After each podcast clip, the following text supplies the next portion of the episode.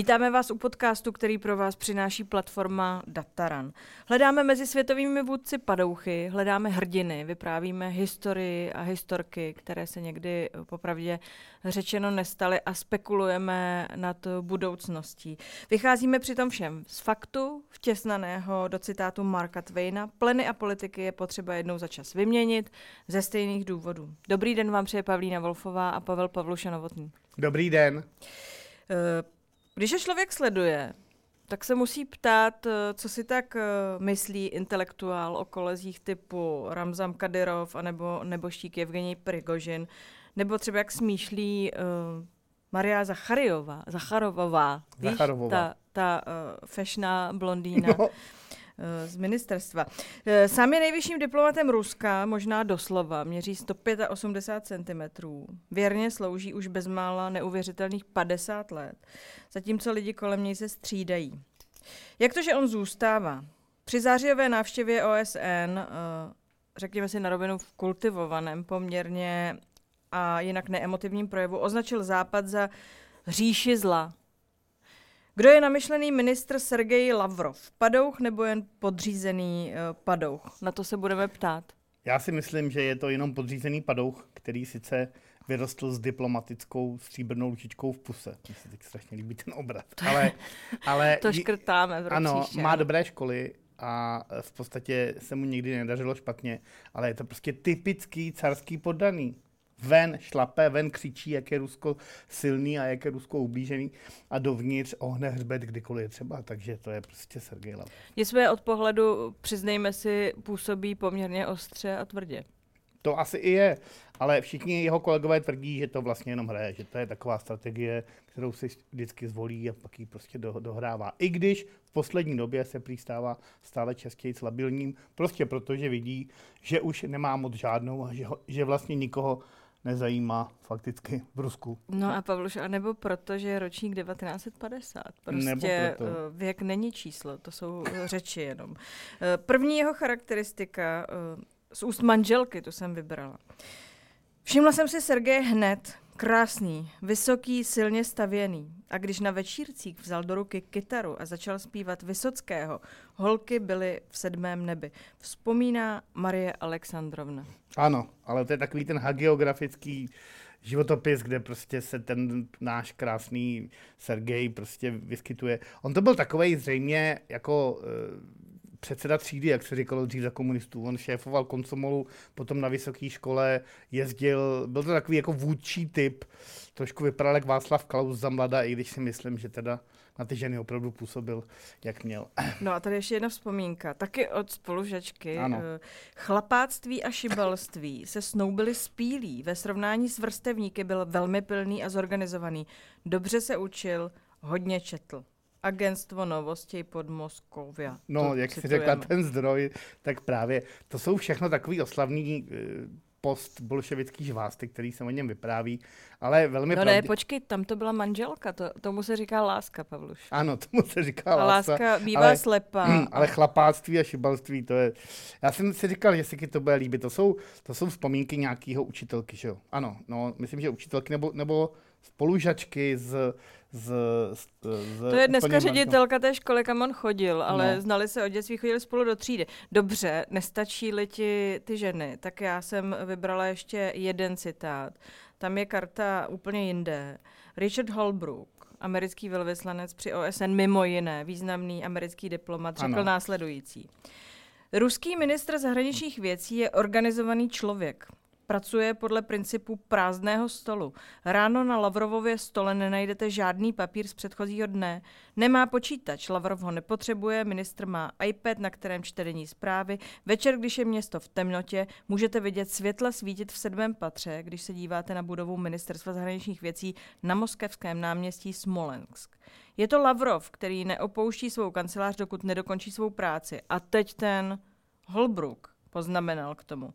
Sergej Lavrov je jedním z nejlepších diplomatů naší doby. No, uh, já si prostě myslím, že ten člověk je sice pracovitý, sice inteligentní, ale pořád to prostě není, není eh, hrdina rozhodně a je to hlavně člověk, který, který ho nikdo neposlouchá v tom v té Moskvě. Že? My, když se tady potom dostaneme eh, k tomu jeho prostě příběhu z začátku války z Ukrajiny, když začala válka, agrese ne, proti Ukrajině. Nejen to, je to pravda, že my ho budeme v zápětí definovat osobnostně a, a pro mě je to překvapený diplomat. Neustále a... překvapený a překvapovaný diplomat. No, protože ty se prostě zamilovala do toho fešáka tady jako zjevně. No to jsem se teda nezamilovala, ale, to ale, se vyprosila. Ale podívej, No, na tak... začátku příběhu, když vzal tu kytaru, jak tady píše Vypadá paní Gruzinec, Lavrovová. No, však to je Gruzinec, k tomu se dostaneme určitě, ale respektive Armen, no, Bůh ví. Ale e, jenom k tomu, jaký je jeho postavení reálně na tom carském dvoře.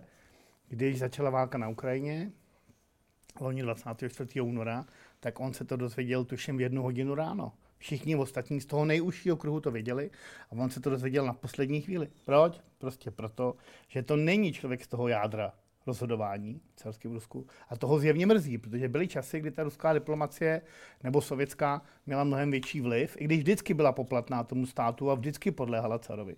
Ale prostě v tuto chvíli Putin toho člověka z něho udělal opravdu svého slouhu a on tím slouhou je, věrně mu slouží, sám si to velmi dobře uvědomuje, ale prostě nemůže jinak, no.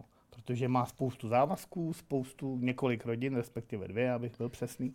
A proto proto ten člověk sice je asi pracovitý, sice se o něm jako o diplomatovi, pardon, o diplomatovi vyjadřují hezky, ale to je tak všechno, protože jako chová se agresivně, může to být jeho strategie, nemusí, ale je, jako není to člověk uhlazený prostě anglosaského typu. Je to prostě začal z, Rus... z Vostra, tak jsem no, tam dala obrázek na, na Bělouši, no, abychom věděli. Pojďme, pojďme to rozebrat, eh, ty tvoje invektivy, jednu po druhé.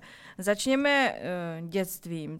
Tam je hodně zajímavá maminka, ano.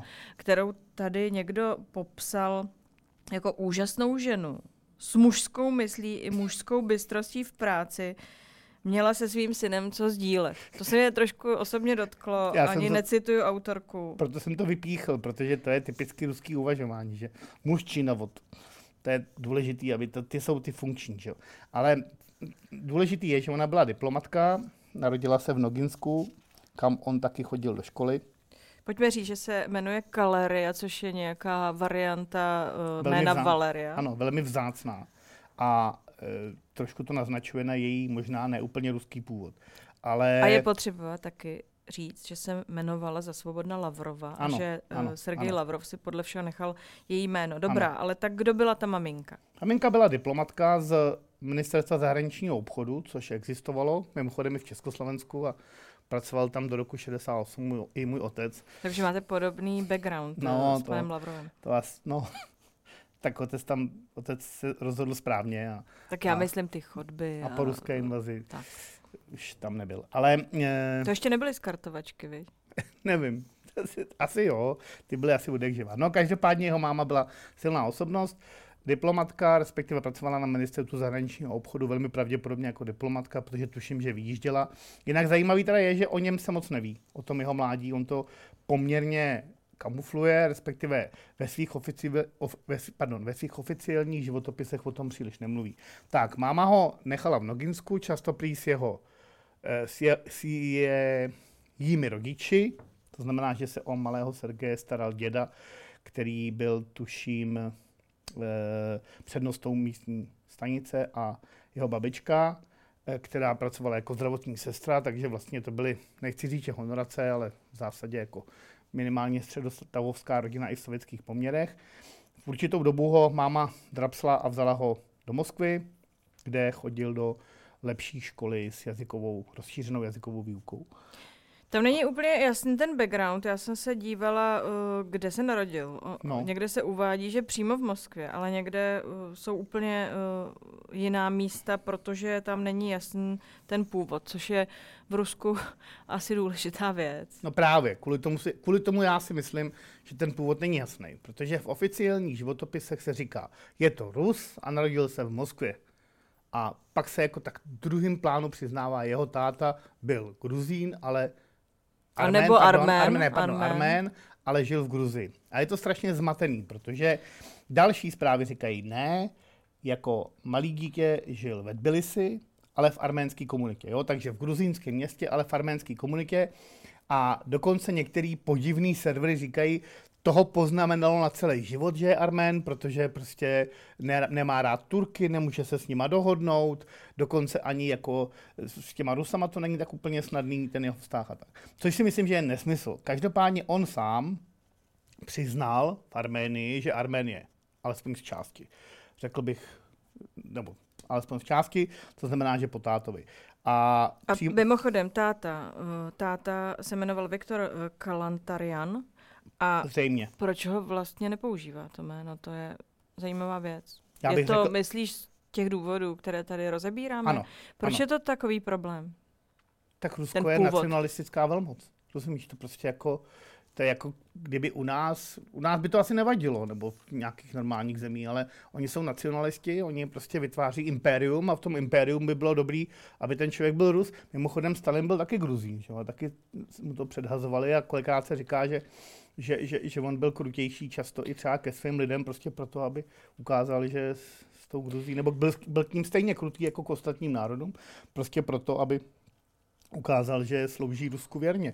Takže to si myslím, že platí i pro Lavrova. Navíc prostě s tím jménem Lavrov se mnohem líp postupuje, jako obecně. Jo, prostě na druhou stranu, jako obecně platí, že Arméni a Gruzinci, řada z nich eh, v tom sovětském aparátu fungovala docela dobře, vys lidi, který známe, samozřejmě i jiný, Mikoliana, pardon, Mikovian a podobně. A ty prostě e, se zařadili do toho ruského prostředí docela jednoduše. Prostě vybral si takovou tu uh, jednodušší záležitost, zvlášť pak hovoříme-li tedy o toho, z čeho vzešel, což je éra Brežněvova. No, tam taky jenom ještě malou poznámku, dokonce se říká, že jeho máma se s tátou rozvedla, tak pak by to dávalo ještě větší smysl, jo. ale jasný. Jo, jenom on prostě prošel tou střední školou prej dobře, e, údajně se učil na výtečnou, všechny jeho oslavný životopisy tvrdí, že byl dobrý i ve fyzice a že dokonce zvažoval studium fyziky, což je prostě nedohledatelný. Každopádně nastoupil po střední škole na prestižní diplomatickou školu MGIMO, kde teda spousta studovala i Čechů a byl to opravdu jako, teď nevím, jestli jak to říct, no. Samozřejmě to vzdělání asi bylo na ruský poměry dobrý, tak on se jazyky. hodně zaměřoval na jazyky. Ano. Že on umí francouzsky, jestli se nepletu, samozřejmě anglicky. A pak tam je jazyk Sri Lanky. Ano, ano, ano. Proč? No, protože on se, on se na vysoké škole už zaměřil na tu oblast a pak tam sloužil jako diplomat poprvé, to byla jeho první štace, takže on je opravdu kariérní diplomat. V jeho životě zase není tolik zvláštností, v tom, v tom mládí on prostě opravdu patřil, řekněme, k té sovětské elitě poměrně rychle, už od střední školy, pak nastoupil na prestižní vysokou školu, takže on, na rozdíl od Putina, který se rval v ulicích prostě a vyrůstal v, opravdu ve š, v mizerných podmínkách víceméně, nebo nebo e, prostě spousta dalších podobných pologangstrů, který dneska vládnou v Rusku, tak on víceméně vyrostl ze stříbrnou lžičkou v puse, alespoň teda na sovětský poměr. Jak ta jeho kariéra začala? Ty mluvíš o Sri Lance, e, pojďme si říct otevřeně, že pro Rusko Sri Lanka není nějak klíčový partner, takže předpokládám, že tam se to učil. Jednak, jednak teda za B, to byla jeho specializace, takže jako on tam nastoupil prostě jako na první štaci, celkem logicky. Za třetí, tehdy prej údajně Rusko potřebovalo spoustu kaučuku, takže si ho tam opatřovalo, takže údajně ta sílanka nebyla úplně jako mimo, ale samozřejmě máš pravdu, jsou mnohem důležitější štace, na který on potom pokračoval. Jo. On potom právě... Přišel do OSN. No a to je samozřejmě štace pro Rusko velká, veliká, a možná tak veliká, že my si to ani neumíme představit, protože právě skrze Radu bezpečnosti OSN a skrze OSN obecně Rusko může prosazovat svůj stále skomírající vliv. On si se nastoupil za Brežněvovské éry, to znamená v době, kdy ještě Sovětský svaz, řekněme, měl postavení jedný z těch velmocí studené války. Ale to Rusko velmi rychle začalo strádat, právě i díky tomu, že ho, jsme tady už to zmínili, to říše zla, díky tomu, že Ronald Reagan ho označil, americký prezident Ronald Reagan ho označil za říši zla. A tehdy vlastně ta diplomacie začala být možná ještě důležitější než zbraně a převaha. Prostě proto, že, že v rámci uh, Radě bezpečnosti OSN má Rusko jeden, uh, je, jeho stálým členem, pardon, rám, Rusko je stálým členem Rady bezpečnosti OSN, což mu umožňuje vetovat všechny rozhodnutí. A protože orgánu. se střídají v pozici předsedy, Přesně. tedy Lavrov byl někdy v, v 90. letech i, i předsedou Rady bezpečnosti. My si uh, ukazují obrázky, já nevím, jestli tohle je Sri Lanka, ale předpokládám, že to je tak, ta, může být ta doba. No, vy to někteří nevidíte, ale tady vypadá opravdu jak Václav Klaus. Je to možný? No to nevím prostě. Dobře. To, si, to vaše pře- Je tady takový pán, co, co, má takový řidčí vlasy na hlavě, což nevím, ale má takový brejle a tváří se tak důležitě, mně to přijde jako, že to je Václav. Důležitě se tváří, to je teda, to je teda fakt. Tak, uh, pojďme, uh, pojďme dál. Uh, zapsal se nám pod kůži už jako ministr zahraničí, nebudem si lhát. Tím se stal v roce 2004. Proč myslíš? Protože to byl oddaný člověk ruské věci. Byl to vždycky tak trochu nacionalista. Já si myslím, že on nikdy nebyl úplně demokratem v tom pravém slova smyslu, protože ty 90. léta prožil v jisté depresi. On sám tvrdí, že 90. léta byly promarněnou dobou. Je otázka, že to možná říká dneska, protože je taková doba a on je opravdu pragmatik v tom smyslu, co říká že on jako překrucuje ty fakta, jak se mu hodí. To je jeho jako vla, jedna z vlas, hlavních pracovních náplní, ale i vlastně jedna z hlavních charakteristik. Ale ty 90. léta odsuzuje a v roce 2004 nastoupil k Putinovi a vždycky opakoval, že vždycky je třeba pracovat hlavně pro Rusko a proti USA, jak říká bývalý velvyslanec USA při OSN, měl jen základní dva cíle. Vetovat cokoliv pro větší slávu Ruska a sejmout Američany, kdykoliv to bylo možné. Takže on opravdu měl tohle moto, s kterým nastoupil už jako nejen na OSN, ale na ministerstvo. Takže svým způsobem lze říct, že on přeznamenal tu éru, kterou sledujeme dneska. To znamená, nikoli Rusko v rámci mezinárodního společenství jako platný člen, jako pozorovatel v rámci NATO a podobně, ale jako separátní velmoc, která bojuje tvrdě za svý zájmy vojensky, politicky, diplomaticky, jakkoliv. Takže on eh, tuhle tu ideologii svého pána a cara Vladimira Putina přijal naprosto bez zbytku. Tak jeho politika uh, čitelná je, že zkrátka a dobře Rusko si doma může dělat, co chce. Ano. A uh, Jenom technická, to říkali českoslovenští komunisti taky nevměšování se do vnitřních záležitostí. To bylo jejich úplně klíčový heslo. Přesně tak. E, to je jeho postoj a ten demonstruje, kdykoliv byl, bylo Rusko kritizováno za potlačování demonstrací a, a drcení uh, opozice. Prostě uh, my si budeme doma dělat to, co je potřeba. Což to mu je... ovšem nebrání mistrovat ostatní státy o tom, co dělají oni doma. Dostáváme se k tomu, co on je zač popravdě vnitřně. Já jsem si to tady poznamenala, když jsem si ten příběh přečetla, jako považuji ho za opakovaně překvapovaného eh, pragmatika, který dobře ví, a to už někdo řekl, a k tomu se dostaneme, že Putin má jen tři hlavní poradce. On mezi nimi není, protože jsou to Ivan Hrozný, Petr Veliký a Kateřina Veliká. Eh, což eh, je, bych řekla, že na začátku máš jasno, jak to máš dál dělat. Přesně tak on prostě pochopil, že Putin se snaží být imperiálním vládcem Ruska, že eh, pokračuje v tradici těch nejagresivnějších carů, myslím tím eh, agresivních navenek, to znamená eh, při rozšiřování impéria. On prostě fakticky navzdory tomu, jak se tváří a tady pije single malt whisky a, a kouří cigarety a tváří se jako znalec západního prostředí, což asi fakticky i je, jo, to sportovec a fandí fotbalu. A no, máme ho na tom si... koni a to ještě jednou, no. kdyby to někdo prošvih promluvil. Přesně. A jezdí na koni a kde si co si jezdí na raftech, to všechno dělá, ale pořád je to prostě Rus, který se snaží navazovat na ty imperiální tradice, což mu prostě umožňuje eh, obhajovat invazi na Ukrajinu těmi nejtvrdšími slovy. Ale já si pořád myslím, že on si dobře uvědomuje, protože inteligentní je a analytik bez pochyby taky, že, ho byl, že byl odstaven na druhou kolej, teda mimochodem nejen on, ale celá diplomacie. Nicméně mě ještě přijde zajímavý ty jeho osobní vlastnosti, že on krom toho, že je opravdu aktivní agilní, nebo respektive byl ve svých nejlepších letech, je vzdělaný, mluví řadou jazyků a podobně, tak nikdy vlastně nebyl schopen mluvit sám za sebe. Což je... Pro... Možná ani doma k tomu se dostane. Možná ani doma, protože tam taky si našel prostě silný, silnou ženu, nejmenší tu druhou. Tady... Ale eh, mně prostě pořád přijde, že on je, jako, já už to řeknu dopředu, trochu, nebo ne trochu, on je padouch, ale ještě ke všemu takový slouha.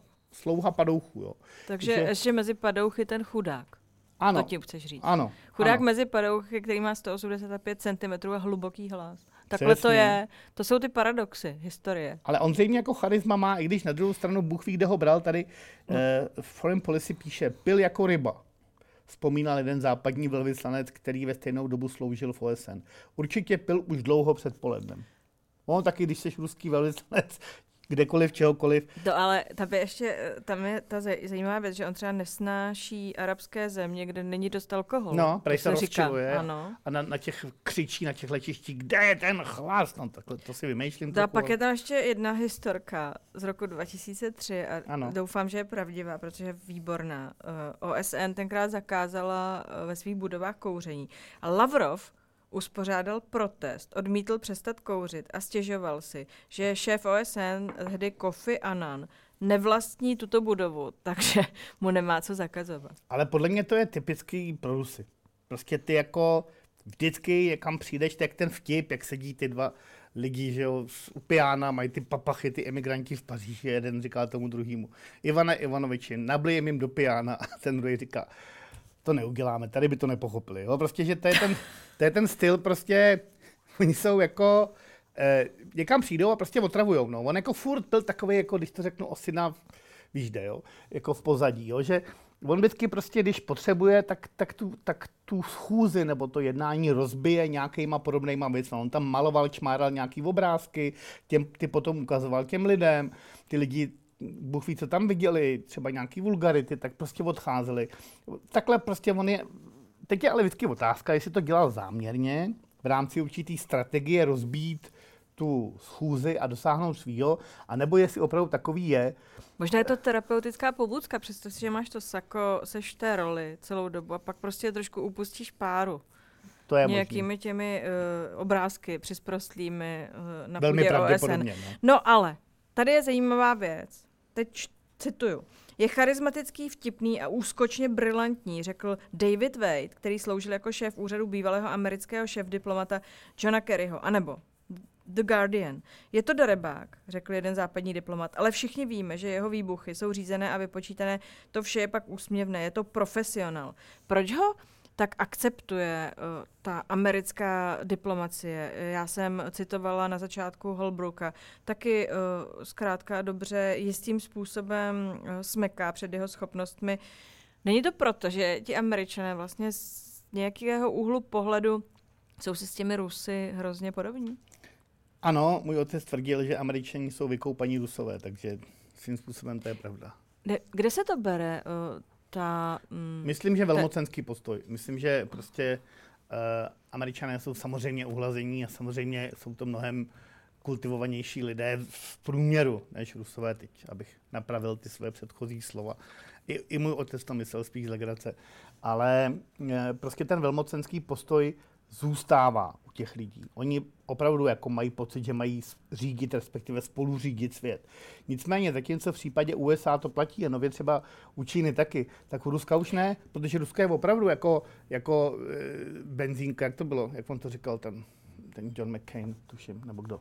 Říkal, to je prostě e, prostě chudá země, která, která e, se ekonomicky propadá a ten vliv už takový nemá. V podstatě ho ztrácí, ztrácí ho ve prospěch Číny, takže... takže... Dobře, ale vůči němu oni jako demonstrují, nebo demonstrovali myslím... nějaký respekt, to nemohli asi uh, vůči Chruščovovi, co rovnou bušil botou do, do stolu, nebo nemohli asi vůči Jelcinovi, protože to byl Jelcin a protože byste ani nevšim, že ho někdo jako třeba chválí. To znamená, je to proto, že uh, ten Lavrov vlastně se trošku tváří, že je, eh, že je trošičku namyšlený, takový jako, že se tváří, že je Brit a přitom je Rus. Tak. Ano, to si myslím, že je pravda. že eh, je to přece jenom jiný styl, jinak vypadá, jinak se chová. Respektive chová se podobně jako Rus, ale vypadá, nebo působí trošku jako, jako cizinec, takže eh, ho možná líp akceptujou a vlastně ty jeho výbuchy a to jeho jakoby ruství, nebo jak to říct slušně, chtěl jsem říct rusáctví, ale to je neslušný, tak že oni akceptují jako takovou milou výstřednost. No. Akorát, že to si myslím, že všechno tyhle ty vzpomínky jsou starší. To jsou jako z dob, kdy... Že teď už ho nerespektují. No, protože už není nikdo. On jako bohužel, tak... jakoby, to je padouch na sestupu ještě ke všemu, jo? protože on opravdu se stal pátým kolem uvozu. Uh, ty považuješ za důležité to srovnání s Joachimem Ribbentropem. Ano. Proč? No jsou to oba prostě poslušní diplomaté, kteří se dostali do té pozice i proto, že příliš neodporují svýmu pánovi. A oba nebyli příliš respektovaní svým vůdcem, respektive carem, respektive Hitlerem a Stalinem. Pojďme připomenout, že Ribbentrop byl Hitlerův muž a skončil oběšen, což pravděpodobně Lavrov neskončí, nebo? to chceš po mně moc, to neodhadnu. Velmi pravděpodobně ne, ale ale... Jerusalem Post píše, Lavrovův problém tkví v tom, že slouží autokratovi. Takoví ministři zahraničí nikdy neutvářeli dějiny. Hitlerův nejvyšší diplomat Joachim von Ribbentrop je slavný i desítky let po svém oběšení. Ovšem jen proto, že je po něm pojmenován sovětsko-německý pakt. Strategicky byl bezvýznamný, protože Hitler se s nikým neradil. Naopak ve své funkci byl proto, že to byl přikyvovač, který svého šéfa slepě následoval. Je to ta charakteristika, která odpovídá podle tebe i Lavrovovi? Ano. Ano a ukrajinský šéf diplomat proto říká pro CNN Lavrov je Ribbentropem své doby. Slouží svému šéfovi. To si fakt myslím, že to tak je, i když samozřejmě, jak eh, Ukraj, u, Ukrajinců je to pochopitelná charakteristika. V případě Jerusalem Post šlo tehdy o to, že eh, on měl takový naprosto bizarní antisemický výpady Lavrov proti eh, Zelenskému a obecně prostě židovství, protože on prohlásil něco v tom smyslu, že, že Hitler měl taky židovský kořeny a že prostě tím pádem to, že Zelenský má židovský kořeny, nic neznamená, protože jako může být jako špatný, podobně jako Hitler, což je naprosto absurdní obvinění, eh, který celý Izrael zvedl ze židle. No. Já si prostě myslím, že eh, my jsme teď narazili v tom seriálu tady o padouších na Padoucha, který je sice velmi slavný, vlastně jsme si ověřili, že ho znají skoro všichni lidé v našem okolí, ale ve své podstatě, jakkoliv se tváří důležitě, tak zas tak důležitý není, což ho myslím vnitřně strašně rozčiluje. Máme tady po, pověšenou fotografii z bulváru, já zkusím tam dát něco jiného, aby jsem dala uh, váhu tvým slovům, to se zhoršuje tady. Ale už jsme teda asi v kategorii úpadek, uh, úpadek ruské diplomacie, soumrak. Ano, tak já ještě zkusím tady tu, máme tu fotografii z toho bulváru, to je ta rodina, k tomu se dostaneme, tak já ho tam zase vrátím a pojďme se bavit o soumraku ruské diplomacie. To je, myslím si, pěkný mezititulek. No je to prostě tak, no. Prostě to, to, to co říkáme tady, to, co tady opakujeme celou, celou dobu je, že, že, že zatímco kdysi byla ruská diplomacie významnou zbraní a, a, a ruští diplomaté měli prestiž v rámci kremelského vedení a spolu určovali tu taktiku, tak v tuhle chvíli se z nich stali jako naprosto služební úředníci, kteří jenom poslouchají rozkazy toho nejúžšího vedení kolem Vladimíra Putina. Když se něco děje, tak se to rozvíjí jako skoro poslední, pak dostanou příkaz, co mají dělat na mezinárodním fóru a sám Lavrov třeba podle mýho soudu, a nejenom podle mýho soudu, je nervózní z toho, že budoval nějakým způsobem svoji image, ruskou image, snažil se vybudovat nějaký pravidla, na kterých ta diplomacie ruská stojí. A najednou mu do toho milý Putin hodil prostě vidle. A vůbec se nezajímá o to, co si myslí diplomaté, protože on ty diplomaty vlastně postavil naprosto před hotovou věc a dokonce jim to řekl na poslední chvíli. Když si představ, že ty prostě něco meleš, nějaký pitomosti o tom, jak je třeba mír a jak, jak akceptuješ všechno, anebo, anebo, nebo prostě neakceptuješ, prostě něco říkáš a najednou začnou lítat rakety Rakiev, najednou prostě je přistanou parašutisti, blízko ukrajinského hlavního města a snaží se zvrhnout jako ukrajinskou vládu. To pak jsi v situaci, kdy se ti jak stárneš přibližují oči k sobě. Všem se to, to, to je jako, že Kde se taky přibližují oči k sobě. Nevím, ještě, no ty nejsi v té situaci toho, co tahá uh, diplomatickou mluvou A ty horké kaštany trochu. z ohně. Přesně, ale vy to nevidíte, on trochu šilhá, ale to je prostě tím, To že... podle mě se zhoršuje tím. Ty jsi tady napsal, to, to mě pobavilo, uh, o té diplomaci ruské, že ti diplomaté se chovají jako uřvaní ruští turisté, co se hádají na plážích o lehátka a opilí vodkou servou o jogurty ze švédských stolů. Jsou tvoje vzpomínky na letošní dovolenou. Ne, ne, ne, já jsem nikdy na žádném, švédském stole neměl Nebyl. jogurt. nebo byl jsem u švédského stolu, ale jenom když jsem byl pracovně někde, takže jsem tam ty Rusy nepotkala, nebo jsem o nich nevěděl, protože to byli ti Rusové, který jako podobně jako Sergej Lavrov v zásadě se o, o jogurty ze švédských stolů nervou, ale já jsem měl na mysli eh, paní, která se jmenuje eh, Maria Zacharovová. A tak to je moje favoritka. My spolu často vlastně přes média jakože komunikujeme. A to je dáma, která se v roce 2005 vdávala, to jsem nevěděla. A chtěla bych ti říct, že jestli hovoříme o úpadku diplomacie vůbec, nejen ruské, takže eh, ty fotografie z té Bože. svatby a A to je uh, příšerný. vůbec uh, samozřejmě ta její vystoupení, když budeme teď, potom bychom byli i hlubší, šli do, do detailu hlubší, ale myslím, že tohle ilustruje hodně. Já vlastně ani nevím, jak to mám popsat. Je to opravdu divoká svatba v minisukni a to už samo o sobě mluví uh, za mnohé. Já nechci být fakt předsudečný. Já jsem v Rusku nějakou dobu strávil. Eh, Znám spoustu Rusů inteligentních. Mým ne- nejoblíbenějším spisovatelům patří Gogol, pravda, ten teda vyrostl na Ukrajině, respektive, no, to je složitý, to nebudem sem tahat, ale třeba Gorky, který Rus byl čistokrevný. Tohle je opravdu strašný, protože jde o to, že eh, pokud se takhle vystavíš jako mluvčí ministerstva zahraničí velké země, tak se ti bude smát celý svět logicky, protože ty ještě ke všemu jako mluvčí nemáš právo znehodnocovat politiku své země a znehodnocovat politiku své diplomacie. Navíc on, ono se jí říká opilá Máša, jo, prostě, nebo opilá Maria. Oni tvrdí, že je velice často opilá při svých vystoupeních, zřejmě už je taky v depresích. Její tady nejslavnější vystoupení bylo, když se málem rozplakala, když říká, že Ukrajinci jsou tak zlí, že místním hospodynkám, který asi mluví rusky, tak to myslela, nedovolí vařit boršč podle jejich rusko-ukrajinských nebo jakých tradic, jo. což je prostě úplně UFO. A ona jako takhle vystupuje ufonsky. Takže tam dávají místo červený řepy řetkvičky. A třeba, protože nemají řepu, no to, jako když nemít řepu, to už je moc i na Rusko, ale, ale no prostě příšerný, no. De, A, jako teď možná nás jenom někdo poslouchá, tady budeme muset nějak popsat, eh, co vidíme, to nepopsatelné.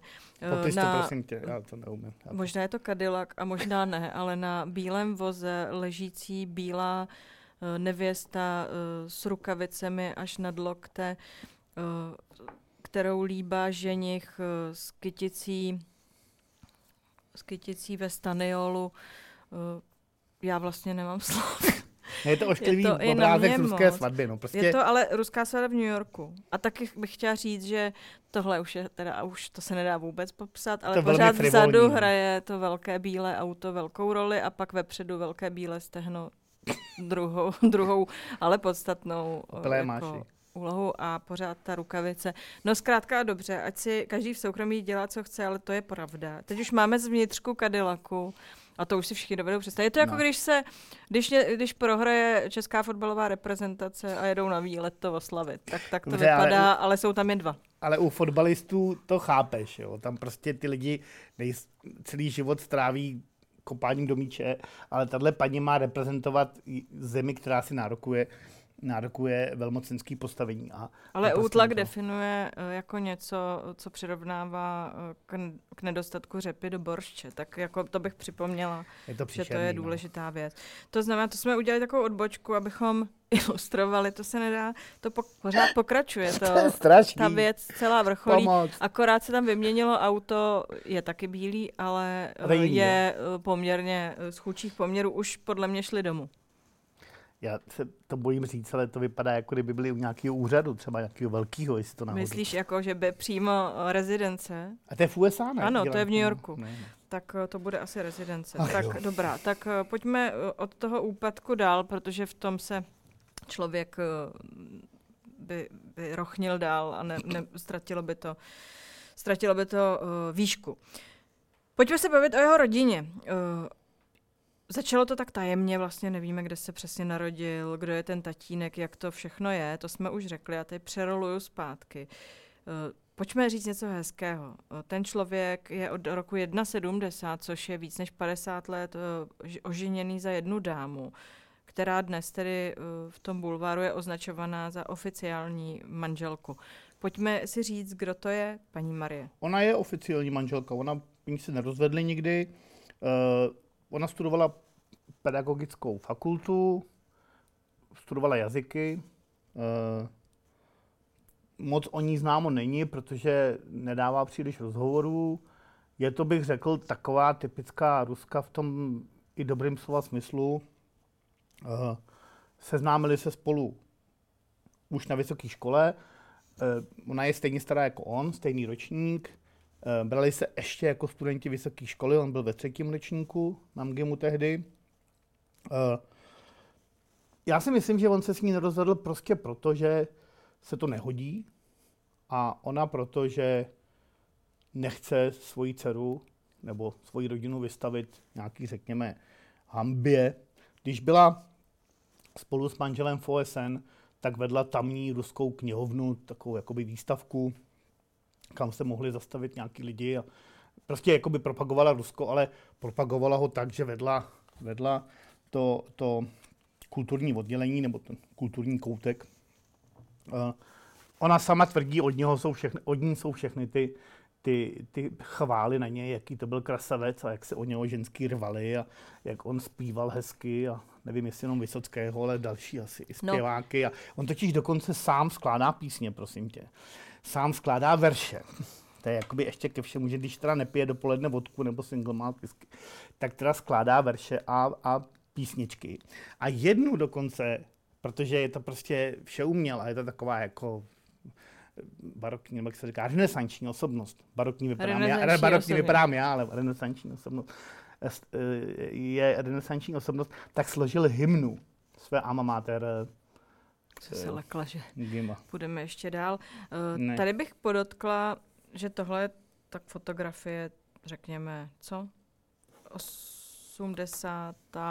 léta, začátek 90. let, kdy tady jsou spolu. To vypadá, že jsou na lodi mimochodem. Vůbec jako nevím, ta fotka je někde ukradená z bulváru. A v každém případě nepřičím. bych podotkla, že mají spolu přenádhernou dceru, která se narodila ve Spojených státech, který z toho se dá usuzovat, že má asi americký pas. A taky tam žije. Nežije už. Nežije? A ona udělala, co si jako pokání mně přišlo, protože pro nějaký časopis vyhlásila, že vždycky věděla, že vždycky bude žít spolu Eh, s Rusem v Rusku a že se vrátila zpátky. Což teda vůbec nechápu, proč udělala, protože vystudovala Kolumbijskou univerzitu, eh, Ale studovala vza... i v Anglii ano. a dokonce se mluvilo o tom, že vlastně neumí ani pořádně rusky už, nebo že už vlastně ztratila tu schopnost mluvit opravdu jako pořádně rusky, nebo, dobře rusky, že vlastně celý život studovala v angličtině, protože ona byla státou v New Yorku, když byl, eh, pracoval při OSN. A pak si dodělávala studia v Anglii. A tam takže ona má ma- magisterský titul eh, v Anglii a tam potkala tohoto chlapíka a to je Rus, Aleksandr Vinokurov. Hmm. To je taky selity, on je z nějaký bohatý rodiny, eh, nevím, jestli se dá říct oligarcha asi, jo, nebo prostě. A jsou to dva pěk, krásní lidé, to je potřeba říct. No, tak to víš. Kteří se tedy přesídlili zpátky do Ruska. Údajně jo, nakonec. Ona se věnuje umění, tuším. Jakože obchoduje s obrazama podobné věci. Možná, že se rozhodli, že není lepší země, kde vychovat eh, děti, protože mají spolu dvě děti, holčičku a hmm, chlapečka, hmm, tak hmm. jsou tam. Všimni si mimochodem, že v těch oficiálních životopisech se ten kluk jmenuje Leonid a u té holky to jméno většinou chybí. Mluvíme o těch vnoučatech ano. pana Lavrova. Ano, prostě to víš ty ženy, to jako jakmile nemáš mužský charakter, nebo jak se tam říkali mužský, tak mužský, na branku. Mužský charakter, tak. Tak, tak, tak trošku seš jenom žena v Rusku, no furt. Dobrá, jsme-li u žen, dostáváme se uh, do kategorie milenka. Ofici- měli jsme oficiální manželku, teď máme oficiální milenku. Tohle není, to je Tohle dcera. není, to je pořád dcera Katěrina. Zdůraznuju, že je to pěkná To není, to je druhá dcera, prosím tě. To je ta Pavlína. Ano, Paulína. Polína. Polína, Polína. Tak počkej, dostanem se. My tady někde ale přeci máme tu Máme. dámu. Já, Jak stojí na výšku takový tam. já, jí, já Vy to přečtu. nevidíte, tam budou tři lidi a dva z nich budou A už tam, já zájmoví. už vím, už vím, ano. A taky si měnila barvu vlasů, takže mě to zmátlo. Tak to tady mluvíme. Tak pozor. Ano, Investigativní, inveti, investigativní novinářka z týmu Navalného. můžu si dovolit mačistickou poznámku. Ta- To je ta nejkrásnější z toho dokumentu. eh, O Navalném. Maria Pevčiková. Ano. Dobře, tak eh, víme něco teď ještě i o Pavlušovi. Eh, Tak tahle ta překrásná Maria Pevčiková uh, napsala. Svetlana doprovází Lavrova na všech oficiálních zahraničních cestách. Někdy si dokonce vezme svou 78-letou matku a neteř sebou. Celá rodina je zapsána jako člen diplomatické mise. Zjistili jsme, že Poljaková, Svetlana Poljaková, oficiální milenka pana Lavrova, využila letadlo ministerstva zahraničí víc než 60krát. No, Tak kdo to je, paní Poljaková? Protože je potřeba říct, že to není žádný outsider, ale naopak insider. Ona na tom ministerstvu zahraničí má tvrdé slovo. dobře, ale na to taky narážíme tady v našem unikátním podcastu, že slavní mužové mývají důležité silné ženy a to je ona. To je prostě ta, která... Protože kdybyste bez nás byli, že? to je i v tak. našem podcastu, takhle to je nastaveno. Přesně tak. Takže ona je fakticky jeho partnerkou eh, na cestách, ale i v životě, ale i v práci. A to do, znamená, dlužno dodat, tedy abychom byli k tomu Lavrovovi uh, trošku laskaví, tak uh, on si ji namluvil už někdy kolem roku 2000, Dlouho. to znamená, to je vážně asi silný vztah. jde spíš o to, proč se jako nerozvedl, to je otázka, o tom Bulvar spekuluje, asi nechce skandál, asi nechce to řešit médiemi. On se k, k této manželce i k její dceři hlásí. To znamená, on jako to nezatajuje K té jí- Oficiální manželce. k oběma. On No se tak hlásí k on oběma si tuhle manželkám. nevzal, to není manželka Jasně. Pavluša. Dobře, To si dobře. pojďme definovat. Tohle je normálně milenka. On se k ale oběma- už strašně let. Ano, ale on se k oběma svým partnerkám Tak. a jejich dcerám oficiálně hlásí, víceméně se tím netají, akorát to prostě nelegitimizoval, nebo jak se to říká správně, to znamená, nerozvedl se s ženou původní a nevzal si tuhle. Tahle paní je opravdu jako prej silná, umí být ostrá, prostě paní, která to umí zorganizovat, která mimochodem si taky dokázala říct o peníze, který připomíná náš zdroj, tedy Ano, blízká spolupracovnice Navalného. chceš? No klidně. Spolu s dcerou maj, mají malý majetek v hodnotě více než miliardy rublů. 260-metrový byt v rezidenčním komplexu Moskva, který může stát víc než 700 milionů rublů. Byty v Soči a dům v moskevské oblasti asi, sto, za, za asi 107 milionů rublů. Kromě bydlení vlastní Porsche a dva Mercedesy. Hm. A to právě je tak, no. To znamená, on si tam A vybudoval... to má všechno on, a to je potřeba říct. A její dcera. A její dcera. Jo.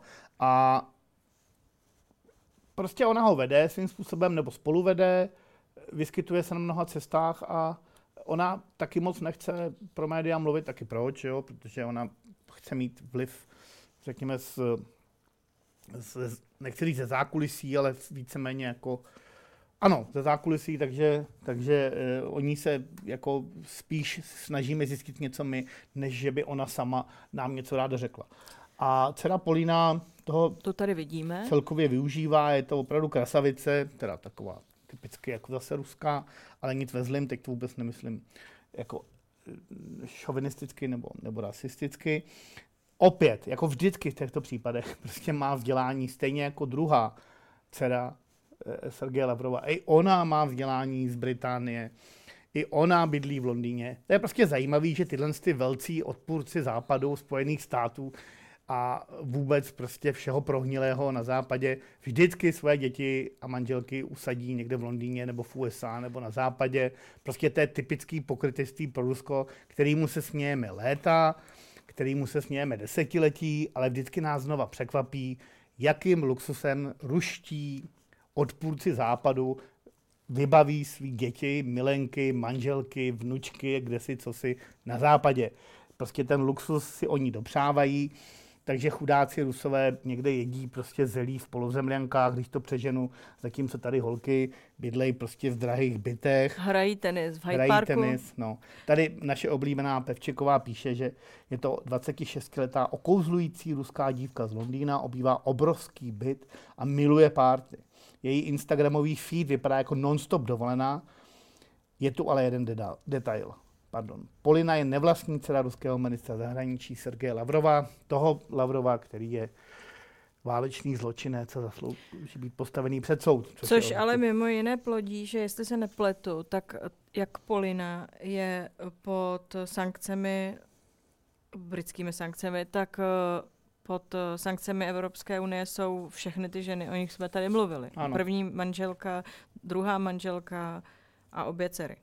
Ano, tak prostě využívají majetku ruského. Tam mimochodem se říká, že on je tuším velkým přítelem dědy Pasky, Olega dědy Pasky.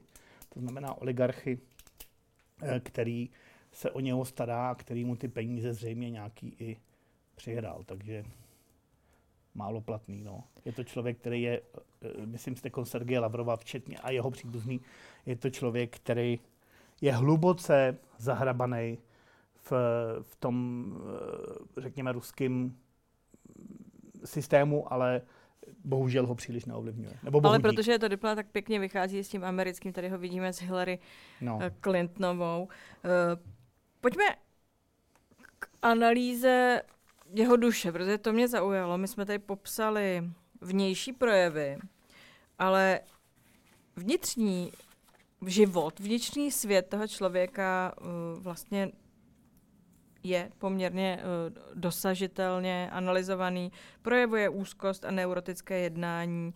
Pro, této, pro tento stav bývají charakteristické problémy se spánkem, snížená produktivita a snížené libido.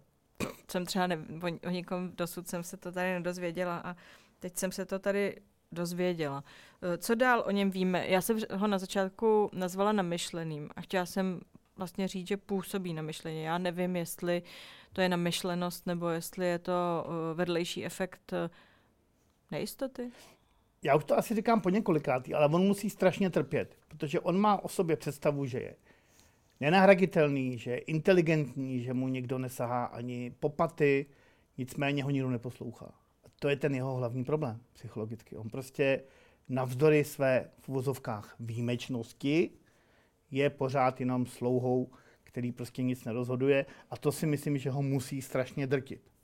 A proto se chová, jak se chová a dokonce se v jeho případě mluví o komplexu méněcenosti, který si prostě eh, hojí na novinářích a na lidech, kteří jsou pod ním, jako, nebo ty o těch lidech, kteří si představují, o kterých si představuje, že je pod ním. Protože on jako Rus žije v hierarchickém systému, to znamená, uh, buď jsou lidi nad ním nebo pod ním.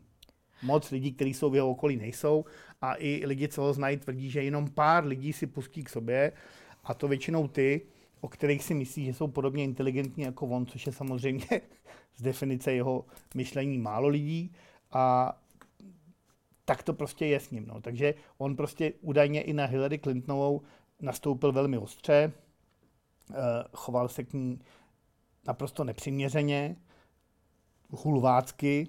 Je otázka samozřejmě, co eh, si představuje Rus a Američan o hulváctví vztahu k ženě, to bude asi velmi rozdílná kategorie, protože... Připomeňme, Rusku... jak eh, Vladimir Putin eh, pustil na Angelu Merkelovou svého labradora. Přesně, takže si dokonce myslím, na druhou stranu nepodezřívám Lavrova z toho, že by neznal americký kódy a kodexy. Takže Eh, to udělal velmi pravděpodobně schválně, podobně jako to udělal Putin s tím psem. Takže, takže, no to, eh, to tady někdo říká, urážky eh, spíše pro vědomé rozhodnutí urazit, než že by se nemohl udržet. Zkrátka dobře, ty věci, které by si hodnotil jako lapsus, jsou možná uh, zkrátka jenom uh, dobře mířená střela. Navíc já si myslím, že pro něho taky platí to naše základní heslo uh, o plenkách. On je tam prostě dlouho. On je tam dlouho. 50 let v té diplomacii slouží a od roku 2004, to znamená 19 let, je ministrem zahraničí. Přesně to je tak. neuvěřitelná kariéra. Přesně tak. To, že kariérní diplomat pracuje celou dobu ve sboru, chápu, ale taky se kvůli tomu mění, že oni Jo, to nemusím vyprávět. Diplomaté jsou na misích, pak se vrací, pak se vrací na mise a podobně. Ale uh, on prostě je ve funkci ministra zahraničí velké a dosud, řekněme, vlivné, i když stále méně, země a tím prostě eh, ztrácí iniciativu, ztrácí energii a to nejenom věkem, ale i prostě má pocit, že už má hotovo. Když měl pocit, že má hotovo, začala válka na Ukrajině, která ho ještě odstavila dál do jako dál od mimo vliv. Mimo, mimo vliv. vliv. Eh, co je zajímavá věc, představ si to, být těch 50 let v tom režimu, který se sice drobně měnil, mírně chvíli uvolňoval, pak zase přitáhli šrouby, ale pořád se pohybuješ trošičku v tom Orvelovi. A ti lidé, kteří kolem tebe v jeden čas byli, pokud nejsou mrtví, tak už tam ale dávno nejsou. To zna, a on zůstává. To je zajímavá pointa toho celého, co si ten člověk vlastně myslí. Já myslím, že si ve své podstatě nemyslí nic. Jak krom... spí? Tady Takhle, že ano. špatně, ale já, tak já, dobře. Já si ne, spí, spí špatně a bojuje za Rusko, akorát si myslím, že on vnitřně je stále víc nešťastný, nespokojený a pokud by měl tu moc odejít, jedině by mu to pomohlo a myslím, že by i si zachoval svoji nějakou důstojnost. Jenže se pohybujeme v Rusku. A hrozně toho ví. Ano, ale přesně, pohybujeme se v Rusku, což není standardní stát v posledních letech, ale je to konfederace zločineckých svazů, který se dohodli na nějaký společný vnější reprezentaci a on je jejím představitelem. To znamená, on eh, je dneska tak cený, že asi nemůže odejít standardním způsobem. Tak a několikrát si řekl, že je to podřízený padouch, takže když to schrneme, v padouších hierarchii ten úplně eh, to dno padouší hierarchie, nebo, nebo je to někde, ještě se dostaneme hlouběji? V padouší hierarchii je to absolutní dno, protože ty opravdoví padouši, kteří vládnou té zemi, tak můžou mít aspoň nějakou, můžou mít pocit, že ovlivňují dění ve světě. Já si myslím, že on už nejpozději od války na Ukrajině nic neovlivňuje. Fakticky. Takže je to podřízený padouch, nešťastný padouch, smutný padouch na sklonku svých dní. Tak to mluví Pavel Pavluša Novotný o ministru zahraničí Ruska Sergeji Lavrovovi. Díky Pavlušo. Děkuju. To byl další díl podcastu Padouch nebo hrdina. Teď už víte, že existuje ještě podřízený Padouch. Ten podcast pro vás přináší platforma Dataran a my jsme rádi, že nás posloucháte. Mějte se. Naschledanou.